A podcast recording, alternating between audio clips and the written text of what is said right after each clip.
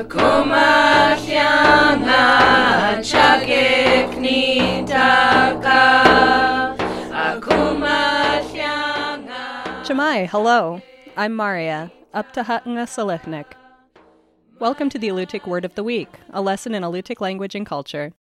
This week's word is, Pyrach, which means grass mat.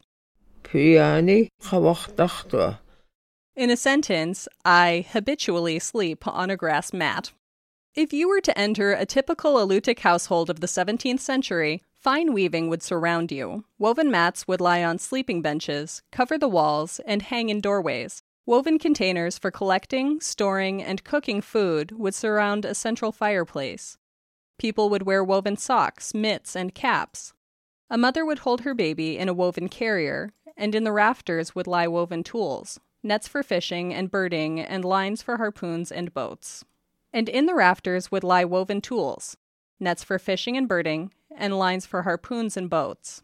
Large mats were perhaps the most impressive of these weavings. Grass mats served as bedding, door and wall coverings, household partitions, kneeling pads for kayaks, and wrapping for the dead. They were woven from dried and bleached beach ryegrass, and many were embroidered with designs made of colored grasses or adorned with fabric, gut, or decorative attachments. This attention to beauty in an everyday object reflected a reverence for the plants that provided the weaving material. Large mats took a great deal of time to make. Anthropologist Lydia Black reports that Aleutian Island weavers might spend a year creating one mat six feet long by four feet wide.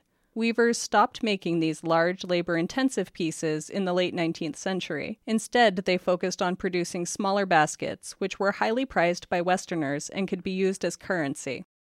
That's the Alutiiq Word of the Week.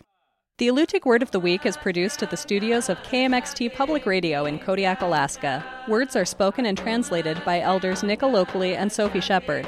Lessons are written by the Alutiiq Museum with assistance from Kodiak Island Alutiiq speakers, Alutiiq Language Club, the New Words Council, and with mentorship from Dr. April Laktonen Counceller.